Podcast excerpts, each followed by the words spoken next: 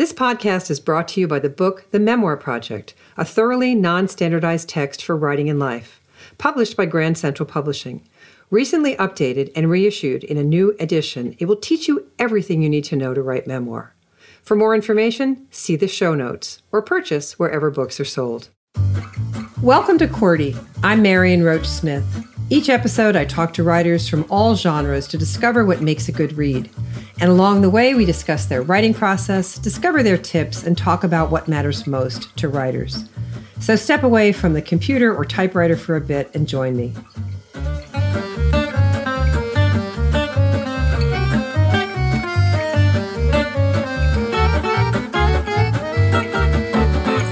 It's possible that Joanna Penn is the hardest working writer on earth.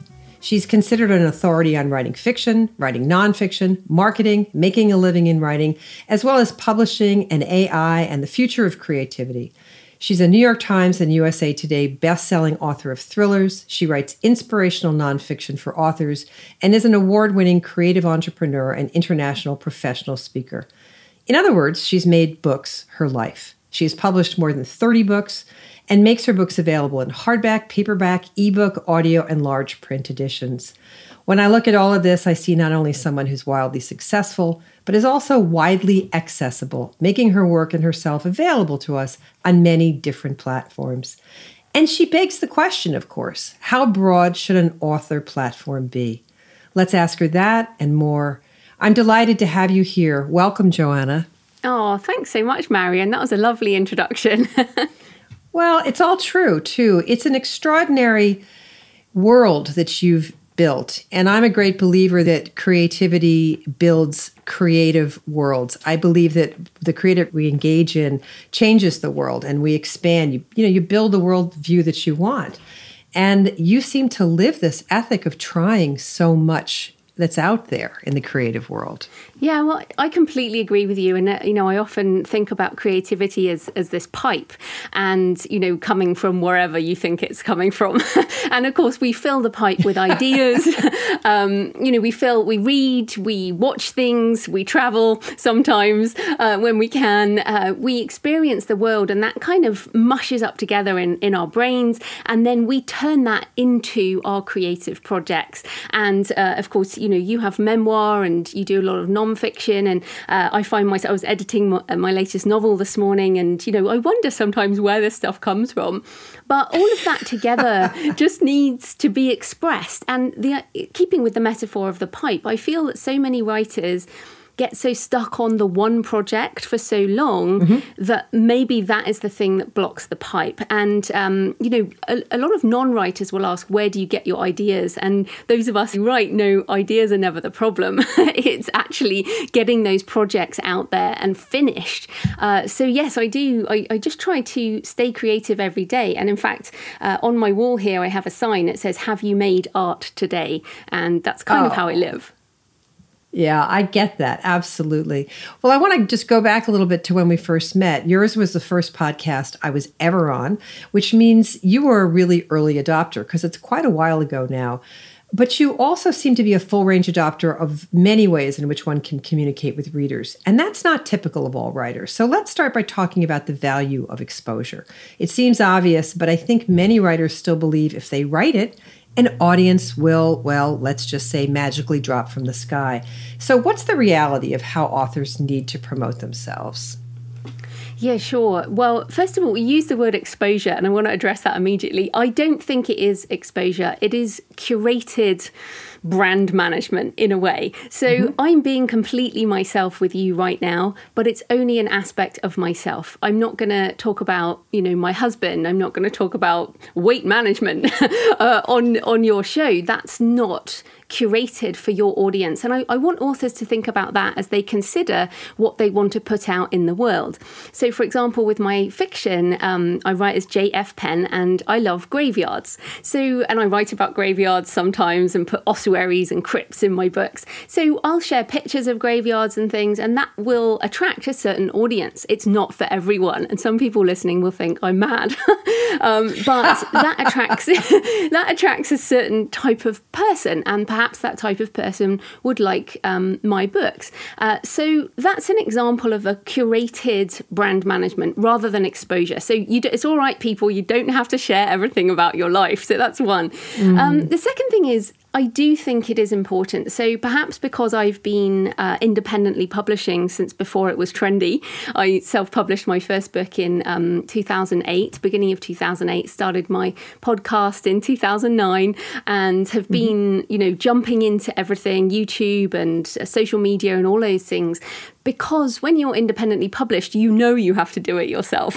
but I think what's changed in publishing over the last decade is publishers want authors who can do this stuff and who are willing to put themselves out there because book marketing has increasingly gone online. And of course, there are cultural things in the world uh, right now that are changing things to be even more online. So I think because I had to early on, I, I've kind of turned that into wanting to do it over time. Uh, in fact, I've started another podcast, Books and Travel. I've started doing mm-hmm. more live video. So I think it's always changing it up, trying new things, pushing yourself out of your comfort zone because at the end of the day we're writers but we can only have this living uh, if people find and buy our books. So it's an important mm-hmm. part of the process. And that's just such an important last sentence there. It, they've got to be able to find us. So do you advise people to start that author platform right away as they begin. As you said you you like it. You found that you had to do it. If anyone who's self-published knows that you've got to do it. I self-published a book after being published by three of the biggest publishers in the world. I tried it as an experiment and it worked beautifully. And then i took it to market and then we sold it in an auction to a mass market publisher. So i too feel the imperative the the definite need to learn how to to promote oneself. So do you tell new authors start yourself an online profile now, do it any way you can. What, what's your best advice there? Well, I think it really depends where you are on your writing project because, as you mm-hmm. know, um, with memoir, what you start out with writing can turn into something completely different. So if someone comes to me and they haven't even finished a first draft of whatever genre they're writing, I would generally say, just hang on a minute. You know, don't jump into uh, making YouTube videos or starting a podcast or blogging right now because you don't necessarily know what that's going to be in the future. Mm-hmm. Uh, you know, I, I know someone who wrote um, a memoir about Hawaii and um, she has been blogging about Hawaii for, for a long time. So that kind of naturally uh, worked. I mean, maybe if you know it's set in a certain place, you could post pictures on Instagram or something like that, which is not a massive commitment. But starting a website and a blog or a podcast like this, you know how much work it is. It's not mm-hmm. something to go into uh, without much of a clue of what you want to achieve. So I think the definition of platform can be so varied now. What I would say is the most important thing that I have realized over the last decade is having an email list. This is the best way to sell books. so mm-hmm. uh, I would suggest that at least um, if you have a book that's with an editor, so you know what's going on, maybe you know the title, um, then having at least a website with an email list um, gathering uh, form even something as basic as that so that whenever you you can update all your social media platforms to point at that page. That would be the very basics. Then the next step would be okay what do i love consuming? So as you said i started podcasting a long time ago. Before it was even called podcasting but i knew that i enjoyed listening to audio. So it was very natural for me to move into audio because i enjoy listening to it. So people listening whatever you enjoy i mean presumably you enjoy listening to podcasts. That's why you're here. So maybe mm-hmm. podcasting is a good route, but it is a commitment.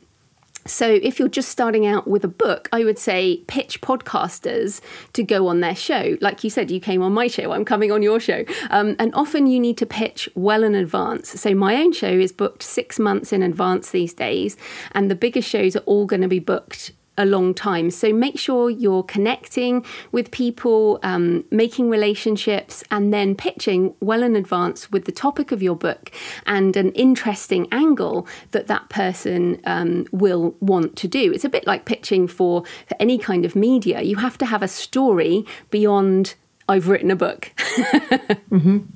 Absolutely. It's so deeply important to be able to do that pitch, that one sentence, what is this about and why am I a value to you on that show?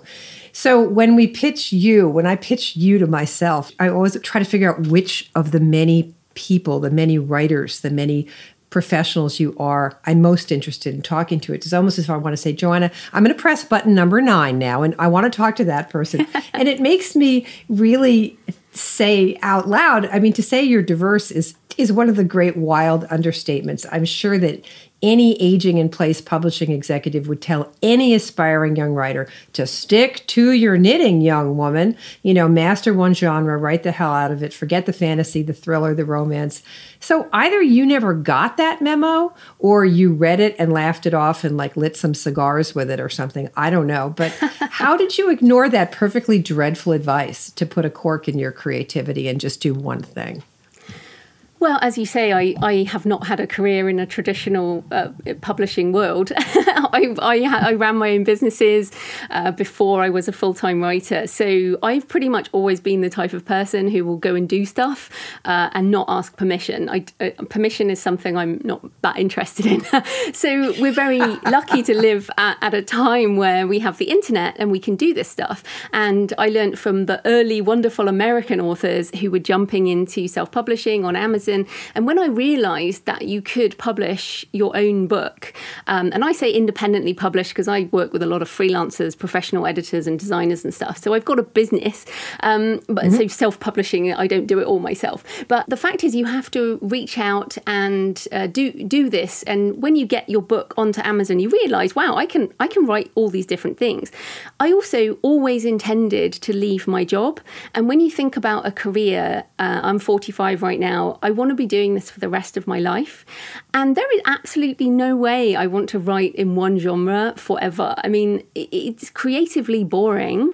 And also, yeah. you don't know what's going to hit. So, I have in my fiction area, I have three uh, series right now the arcane thriller series, the a dark fantasy series, and a crime series, plus some standalones. They're all different ways into my world. And that's what I want you to think as a creator is how do I get people into my world? And then once they arrive in my world, what might they like? So, there are people listening who might be interested in my fiction, but most people probably won't be. Some people might like to try my podcast podcast. Um, you know, there's lots of different things that people would like, and you have to, I think, you know, it's fun to do it from my perspective, but also from the reader perspective. What are the different ways in? And if you're only writing one genre and then that genre is not popular, uh, then it's not great. And also, as a business model, if you only have one book or three books or even five books, you're not going to make decent money. And for me, mm-hmm. this has always been a business. Yes, I'm an artist, yep. I'm a creative, I'm a writer, I'm also a businesswoman. so I like to make money. And to me, that diversity helps. I think that that's the thing that I find most people just kind of stop in their tracks when I say to them, at a certain point, your book becomes a widget you have to be able to sell it. It's got to go to the market. Yes, it's your beloved piece of creativity. Yes, it comes from your voice. But at a certain point, you have to understand that a publisher only makes something if it sells. And you can make it yourself, but it still has to sell. So there's that understanding of the business aspect of it. I think there's also the word agility comes into mind as we have this conversation, a certain agility that writers have to have and maintain because it's too easy to say to ourselves if we write in different genres, oh, I'm overextended or oh, my platform is too big. I, have written for newspapers, magazines, I've written screenplays, poetry, fiction, short stories, memoir. I haven't published in all those genres, but I've been informed by writing in all those different genres on how to write. And I think it's really important to work on that agility. So, how do you feed that though? I have my own theories about how you keep that sort of multifaceted interests alive. What about you? How you say it's a lot about what people want to read, but in within your own quiet self, what are you saying to yourself each day? Uh, it, it's a big creative question, uh, but I think yeah. it is about saying yes to mm-hmm. tuning in to what you're interested in and not denying that interest. So, mm-hmm. uh, for example, I love um, cathedrals and I love holy relics, and I love, you know, a lot of my work has religious history as underpinning the research for the books. And when I travel, um, then I'm visiting ancient sites and I'm writing stories that are inspired by those things that I love. But what's interesting, I think, and I spent 13 years eh, as an IT consultant, which was not creative at all. And I almost had to relearn the skill of identifying what I was interested in.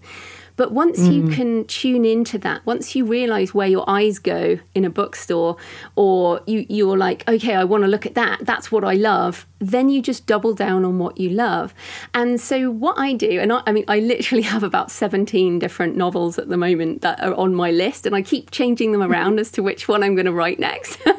because the as the ideas come, you know, you have to have somewhere to put them. But it's saying, yes, I'm going to do that, and I'm going to do that, and I'm going to do that. I can't do it all all at once, but I can right. work on it slowly and steadily over time. And then the one that I mm-hmm. write the one that I write first. So, for example, I moved to Bath. I live in the southwest of England in the Roman city of Bath. And when we moved here uh, from London, I was very discombobulated. It's a very different place. And I couldn't work out how I could live in such a place that was, uh, you know, quite different to London. And so I ended up writing Map of Shadows. Uh, this was also when Brexit was happening. So I ended up writing a dark fantasy book about a split portal world where the border was an issue. So it was everything I was going through into a novel, a dark, you know, a sort of dark thriller fantasy novel. And through that, it's so interesting now because I look at the book and go, wow, okay, I can see the themes. Probably no one else right. can. but, you know, writing is a way that I deal with my life and, and the world. And say, so saying yes and noticing your creative um, prompts and the things you're interested in, those are the ways I think to stay creative. I think it's such a wonderful thing to remember that that great Picasso quote about how it spent uh, he spent all of his adulthood trying to remember how to draw like a child. And I think so much about when my child was young and she had a, an imaginary friend with whom she processed everything. Everything went through him. In other words, she took, she, when a friend of mine was getting divorced, then he was getting divorced. When the dog died, he had a dog that died. And she told us her version of his life, but I could hear the processing. And so many times I think of my own writing life as as my imaginary friend with whom I process, you know, this this thing of COVID, this thing of isolation. I just wrote a piece about that. This thing of COVID, this thing of reaching out and sort of mapping the people we love as dots on a map suddenly, thinking of them as they're spread out all over the place and mapping our friendships and our and our relations, um, you know, this idea of what we're processing being what we then take on and write is a very permission driven personal philosophy. And i and i remember that pipeline that my daughter had to her imaginary friend and i spend my entire adult writing life just trying to write with mine. So i love that. I love that idea. So you write dark fantasy you write action adventure thrillers you also write sweet contemporary romance with your mother. And this actually kind of makes me weep to consider. Like, and I'm probably overdoing it, but writing with your mother seems like one of those undefined intimacies through which there can be nothing but wonder, really. Or am I just completely mad? And is it really like a plot line for a horror movie to write with your own mother? well, there is a story. there is a story here, Marion. You will laugh. Okay, so I wrote Good. three three sweet romance uh, books with my mum. And basically, a few years back, you know, this happens in your family. Somebody says, Oh, I'm going to write a book one day. And you're like, Yeah, yeah, great, fantastic. Let me know when you do, because you just know that most people don't. And um, yep. my mum actually handed me a 100,000 word draft.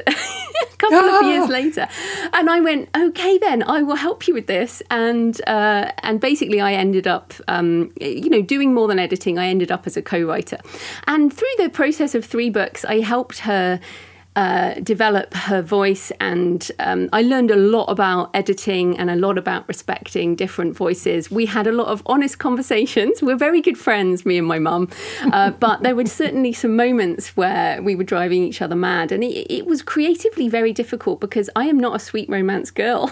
you might have noticed. I, I like yeah. graveyards. I like I like yeah. dark things. Um, you know, my, my favorite book is Stephen King's The Stand. Um, so mm-hmm. it's it's one of those it was one of those things where I went in to help my mum start a new career in her late 60s and she's actually writing book 5 now. So we decided to part ways on co-writing because at the end of the day and I think actually this is really good because it enabled me I, I I was getting very angry and frustrated. And the feeling that I had was similar to the feeling I had at my day job but towards the end. Mm. when you are angry and frustrated frustrated. There is something that is wrong.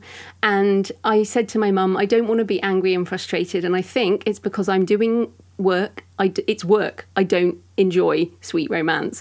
This is not my mm-hmm. genre. So uh, we had a really good, honest conversation, and um, we parted ways. And I still help her with publishing, but um, she now does the writing. So yes, that's what happened. And so I would say, if anyone wants to co-write, and I've co-written with other writers it is a very powerful experience, but it is can also be incredibly difficult creatively because what we were talking about before, that tuning into what you love you then mm-hmm. have to respect someone else's opinion. And if you're a bit of a control mm-hmm. freak like me, you're going to struggle. So I would say that even though I'm not writing off um, co writing entirely, it is not something I'm doing right now. And um, I'm doubling down on my own interests, which are, yeah, mainly thrillers and, and dark fantasy.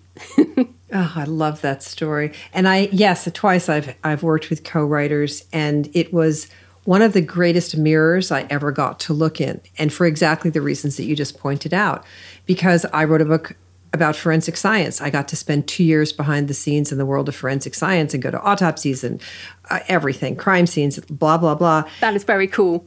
oh, it was so cool. And we'll talk about it offline anytime you want. But it also led me to that honest shaping of my own voice more quickly than anything else has ever done. Because to hear someone else's and to have that very uncomfortable feeling like someone was crossing into your lane, that's what it always felt like to me. Like we were driving together at 60 miles an hour in separate cars, and every once in a while he would be crossing into my lane, and I'd be like, ah, no, no, no, we can't say it that way. And he had every right because he was the he's one of the leading forensic pathologists in the world. He knows the stuff but his writing skills were very different than mine. And I think it's a great experience to take on because it develops your voice very quickly. You get very defensive about what is trying to be said, you get very clear about the way you want to say it. And those are moments to pay attention to as a writer because voice is by far and away the hardest thing to describe. It's the hardest thing to teach. And it's right there with you if someone else tries to come into your lane you know? So i wish your mother the best with her romances. I love that story. I love that you parted ways and she's on her fifth book. It's fantastic. Yeah, and it's I also think the co-writing experience and anything that challenges you and pushes you out of your comfort zone makes you a better writer. And mm-hmm. so often when people say in their early books, you know, oh, how do I find my voice? The answer is write more books.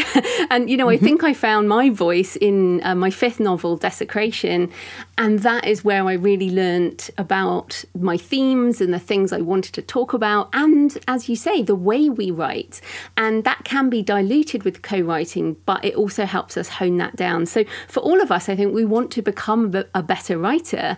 And so, experimentation is really part of that. Yes, it absolutely is. And so is discipline. So let's talk a bit about discipline. You talked about having the 17 novels that you want to write and how you pick and how you make the discernment which one you're going to do next. And it's okay to have this list idea of 17 books that you want to write. But discipline. Can you just talk a little bit about your practice, about your day, about how you get to the desk and, and what keeps you there? Yeah, sure. Um, well, I never think of myself as very disciplined. I think uh, that I love my work. And so you kind of can't keep me away. I, I do work all the time. I love it. um, so my day is, I'm generally a morning person, but um, the, the whole coronavirus pandemic thing has changed things up a little, which again is good. It's shaken my routine. My previous routine was to be at the writing cafe, 7 a.m., um, local place I go to, do a few hours, say two and a half, three hours, then go and do some exercise. And then uh, after lunch, I do all my business stuff, marketing stuff, everything like that. Um, at the moment, I'm actually doing a lot more writing and editing in the afternoon, which is interesting, and sometimes creation and admin stuff in the morning because it's also when I go walking and uh, with my husband. So things have really shifted, but the important aspect is ha- creating something new in the world every day. And for me, that is writing, uh, you know, working on my book. So I'm working on Map of the Impossible right now, um, which is the third in, in my Mapwalker trilogy. I'm working on a course actually on co-writing with uh, one of my other co-writers J. Thorn so by creating those videos that's going to be something else in the world that brings in money. And writers teach. You, are a teacher. That's what we do. Mm-hmm. it's one of our income streams. And then i do marketing. So this interview uh, i've got another interview tomorrow. So most days i'll do interviews for my own podcast or for other people's podcasts. I might um, write a blog post or make a video. I'll check into i will literally check into facebook Facebook and Twitter and Instagram once or twice. I'm it might look like I'm there a lot, but my my tip is Buffer app. If people don't know about scheduling social media, then I use Buffer to schedule a lot of that. So I'm not distracting myself a lot there. I'm mainly focusing on the creation side. And then of course every we're towards the end of the month as we record this, I'll then do spend like a day doing admin, accounting, all the things we have to do. But the main mm-hmm. thing to come back to is that every day there is some block of time that is for creation. And the other tip I'd say is I schedule everything on Google Calendar, even my breaks. and also, you know, time with my husband, time with my family, and my work. So I'll say um, I'll be working on Map of the Impossible. I'll make sure I turn up at my desk at that time, do the work. So I guess you could say I'm disciplined and that I manage my time blocks like that, but it doesn't mm-hmm. feel mm-hmm. like I'm forcing myself. I feel like this is what what I want to do with my life, and I'm so lucky, and I just want to do it. Gosh, I just totally agree with everything you just said. I have everything. I call it my grid. I live on a grid. It even says indoor bike three o'clock in the afternoons. It says walk dog at certain points. Yeah, it me says too. pay bills. Eight thirty in the morning on Fridays. It's pay the bills. I too work best in the morning. I I believe in mapping it all out. It doesn't feel like discipline either. It feels like when I'm being creative, I don't have to worry about the bills. I don't have to worry about the call to the whatever. Of course, life happens, but then you just have to take it on. The dog has to go to the vet. Of course, you make the exception. I completely agree with you. And it allows for that creativity. So, for that creativity, I, I, this new site you started, Books and Travel, it's a gorgeous piece of work that seems to promote the idea that there are books that remain with us forever that spark our imagination, that echo down the years of our lives.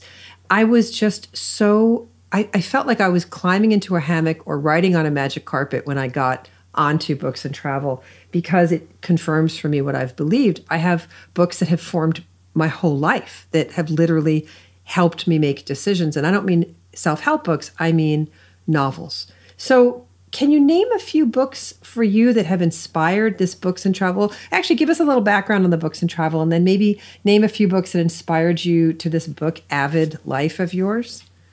Oh, well, thank you for mentioning it. Uh, basically, about 18 months ago, I felt like the Creative Penn podcast was coming up to a decade, and I felt I needed another creative project, an audio project. And in fact, it's funny because I'm kind of writing a travel memoir as I podcast. So I knew that I wanted to write about my travels. And for me, traveling is the lifeblood of my creativity. I've, you know, my mum took us to Africa when I was eight years old. And so some of my first memories memories are, are, of that. And that sort of experience has shaped my entire life. And um, being in lockdown is very difficult because I really want to be out there experiencing the world. Um, it's what just fuels me. So when I was thinking about what can I do with a podcast that will last a long time, and this is a tip for everyone for marketing everything you build online compounds. And I'm where I am with my Creative Penn business because I've been doing this a decade. And I thought, what do I want to be in 10 years' time for my fiction? What will underpin my fiction world, my fiction ecosystem? And I thought, well, books and travel. You know, I want to talk to people about their travels and their books. Uh, so, mm-hmm. and I want to talk about the things that have inspired me and also what inspired each of um, my books as I write them. So, one example of a book that's still lives with me every day. Uh, I have it on the shelf, but um, is the Source by James Michener. Have you have you read that? Mm-hmm. Yes, of course. Yes. Yes. Yeah. So, uh, wonderful, big, chunky book uh, about the history of Israel told over generations. And I was, um, I, have been going to Israel since I was about 15. I worked out there at the charity. And so, when I read Michener's book and the depth of history in the book and the stories that come for it, that book still shapes me. Now, I wouldn't say that's a thriller. Um, you know, it's a, it's a historical epic novel. Um, but but that the idea of taking a place, looking at the history of a place, and turning that into a story about a person who was in that place, that is still what shapes pretty much all of my books, particularly my ARKANE series, where my protagonist is half Israeli. Um, so, and I write a lot about Jewish history, um, Christian history. Um, so I love delving into it that way.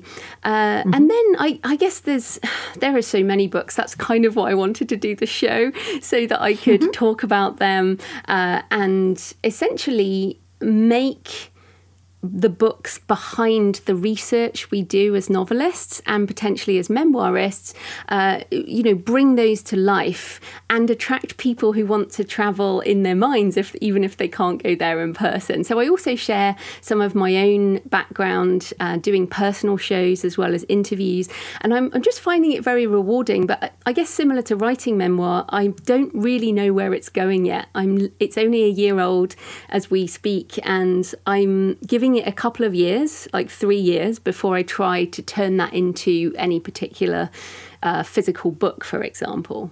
Oh, it's fascinating. And and as I wrap this up, I'm going to ask you the most dangerous question of all because goodness only knows what the answer to this is, but what's next? well, it's funny uh, because, well, it's great. I do have on the wall, um, I have just come up with two book titles in the last couple of days. So I do know the next two novels I'm writing, uh, which I'll do by the end of the year. And um, unfortunately, I'm not going to announce them on this show because no, no, I haven't okay. announced them on my own show. But it's, it's, what's nice is that I now know I've been having these. I, I went to Amsterdam uh, uh about 18 months ago and we were in Portugal, and I knew that somehow uh, these two would link. When we were in Amsterdam, there was a, we went to the Portuguese synagogue there, and I was like, "What is a Portuguese synagogue doing in Amsterdam?" And we also found this mm-hmm. book called um, "Jewish Pirates of the Caribbean," and I was like, "Oh, oh my goodness, that is a that is just brilliant! I have to read this book." So what I learned between uh, Amsterdam and Portugal has suddenly come into my head as what the plot will be, and that will be my next ARKANE book, number eleven in the series. Uh, so that will be the next book after Map of the Impossible. Um, but I, I think the lovely thing with being an independent writer for me is that I don't ask permission to publish either. I just write books, mm-hmm. work with my editor, and put them in the world. So it's it's actually quite a fast process. That's the best advice you could give people. Write books and put them in the world. Thank you, Joanna. That's just been wonderful talking to you. I cannot wait for the next time we get to cross paths. And when we get released from this COVID lockdown, I, I hope I can buy you a cup of tea in Bath. I would love to do that. Oh, well, thanks so much for having me on the show, Marion. That was great. You're welcome. The author is Joanna Penn. Get her books wherever books are sold. Watch her on YouTube, listen to her podcasts. In all, see everything she does at thecreativepenn.com. I'm Marion Roach Smith, and you've been listening to QWERTY. Subscribe wherever podcasts are available. QWERTY is produced by Overit Studios in Albany, New York. Reach them at overitstudios.com. Our producer is Adam Claremont. Our assistant is Lorna Bailey. Want more on the art and work of writing? Visit marionroach.com and take a class with me.